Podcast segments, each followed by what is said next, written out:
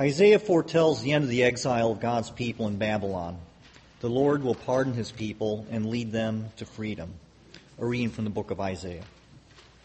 Comfort, O comfort my people, says your God. Speak tenderly to Jerusalem and cry to her that she has served her term, that her penalty is paid, that she has received from the Lord's hand double for all her sins.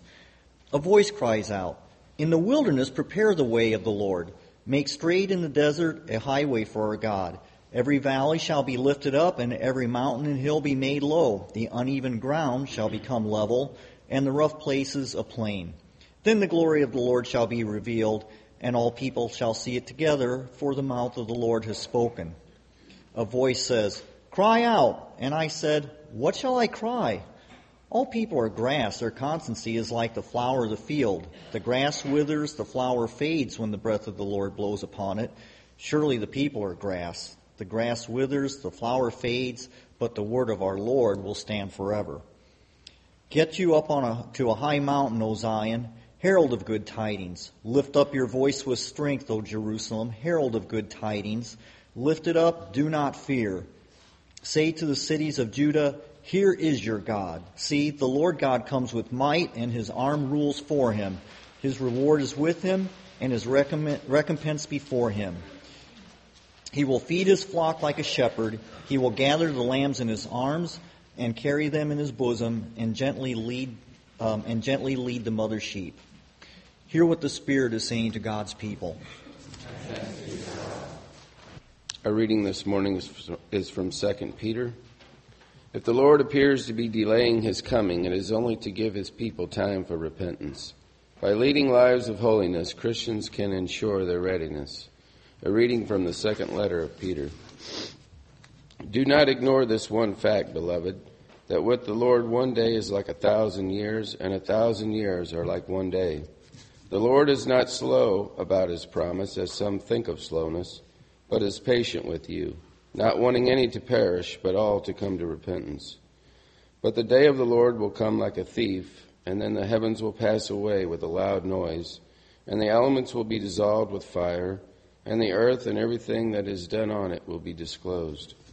Since all these things are to be dissolved in this way, what sort of persons ought you to be leading in lives of holiness and godliness, waiting for and hastening the coming of the day of God, because of which the heavens will be set ablaze and dissolved, and the elements will melt with fear? But in accordance with this promise, we wait for new heavens and a new earth, where righteousness is at home. Therefore, beloved, while you are waiting for these things, strive to be found by him at peace, without spot or blemish, and regard the patience of our Lord as salvation. Hear what the Spirit is saying to the churches. Thanks be to God. The Holy Gospel of our Savior Jesus Christ according to Mark. Glory to you, Lord Christ. The beginning of the good news of Jesus Christ, the Son of God. As it is written in the prophet Isaiah, See, I am sending my messenger ahead of you, who will prepare your way. The voice of one crying out in the wilderness, Prepare the way of the Lord, make his path straight. John the Baptizer appeared in the wilderness proclaiming a baptism of repentance for the forgiveness of sins. And people from the whole Judean countryside and all the people of Jerusalem were going out to him and were baptized by him in the river Jordan, confessing their sins. Now John was clothed with camel's hair, with a leather belt around his waist, and he ate locusts and wild honey. He proclaimed, The one who is more powerful than I is coming after me. I am not worthy to stoop down and untie the thong of his sandals. I have baptized you with water, but he will baptize you with the Holy Spirit. The Gospel of the Lord. Praise to you, Lord Christ. Be seated, please. One of my professors at SLU has written a book called The Diet of John the Baptist. Um, it's 180 or 190 pages long. Um, mostly it's about how people have interpreted that, and as the gospel got translated from Greek into Syriac and some other languages, what things were used to translate locusts and wild honey. But it is important what John the Baptist eats. Um, I'm not one for grasshoppers very much, but um, that's what John ate. You can get them, their delicacies in some places. But if you go back to the book of Leviticus, Leviticus says that grasshoppers are okay to eat, locusts are okay, but not to be offered on the altar to God. Only domesticated animals can be offered to God, but locusts are clean for eating. So they're the food of last resort. If the locust um, has come through and stripped your field bare and there's nothing left to eat, it's okay to eat the locusts. You won't be rendered unclean by it. Same thing with wild honey. Wild honey cannot be offered on the altar to God, but it can be eaten because it's not domesticated. Ever tried to domesticate bees? Not so easy. So John is opting out of the economy and the religion of his day. He's not buying or selling anything for his food. It's stuff that you can pick up off the ground. That's the only place you can get locusts and wild honey in the, in the hives. But he's also not making any offering to God. So he's opted out of both economy and religion. Now, John wasn't the only person in his day to do that. There were lots of crazy folks down by the banks of the Jordan baptizing people. They were making a political statement. If you went out to the Jordan, crossed over into the wilderness, and then came back across the Jordan into the Holy Land, the claim that you were making is that those people over there in Jerusalem are corrupt. And we need to retake the Holy Land just like Joshua did with the people of Israel when he came in the first time. So the Romans paid a great deal of attention to those baptizers out there at the river because of their political motivations. But John is different.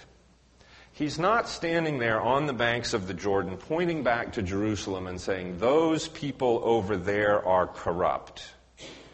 He actually convinces the people who listen to him that they have a share in the problem. He preaches a baptism of repentance for the forgiveness of sins. We all share in what the problems are. What would it look like for us to eat grasshoppers today? I'm not proposing that we do it, but what would be a similar kind of statement? Somebody sent me on Facebook a picture. Actually, it was four photographs put side by side with captions that I just absolutely loved. One of them showed a bunch of tents outside on the sidewalk in front of a Best Buy store. People waiting to get in to get whatever the latest gadget was. And the caption said, legal. Next to it was a photograph of a bunch of tents set up in a city park with all of the Occupy posters put up there, and the caption said, illegal. The next photograph was people in the store sort of elbowing their way to get to the whatever it was that they were all trying to get, and the caption said, normal. And the next picture was of the police clearing out one of the parks of the Occupy movement, and the caption said, insane. And then underneath it, it said, because television says so. Now, I've got a lot of problems with the Occupy movement. I'm not suggesting we all ought to go out and become occupiers. But here's a way of opting out, which John the Baptist has done, in order to look in and see the problems. And I love these, the juxtaposition of these, of these pictures as we get into this crazy retail time. Is this really sane? Are we, are we wanting to say that this is sane? so that we can make a critique, and if we're following John the Baptist, see our own complicity in the problems. We all like to buy things and shop for things, and so we're complicit in the craziness that goes on. We try and get on the internet and get the latest gadget, so we're complicit. But John doesn't stop there. He points that out to the people, and then when Jesus shows up, he baptizes Jesus. Jesus has also opted out, and then Jesus opts back in. Jesus eats meals that have been offered at the altar. He doesn't eat grasshoppers and honey, but he eats those meals with all the wrong people all the people who have been pushed aside by that same economy that John has opted out of, by that same religion that John has opted out of. So Advent is a time for us to opt out a little bit, to back up. Notice that we don't sing any Christmas carols before Christmas in church. We've opted out of that kind of craziness, of that sort of run up to Christmas, to look at the situation and say, what is the craziness here? And then we opt back in. So maybe during Advent, as, as you shop for presents, you decide, well, I'm not going to get everybody on my list of presents. I'm going to make contributions to a charity and tell them that I've done that. Or maybe that's what I'll ask for when people say, What do you want for Christmas? I'll make a contribution to charity. And then we opt back in. We go cook at the piecemeal. Or we do the thing here with the seniors and, and eat with those folks who have been pushed aside.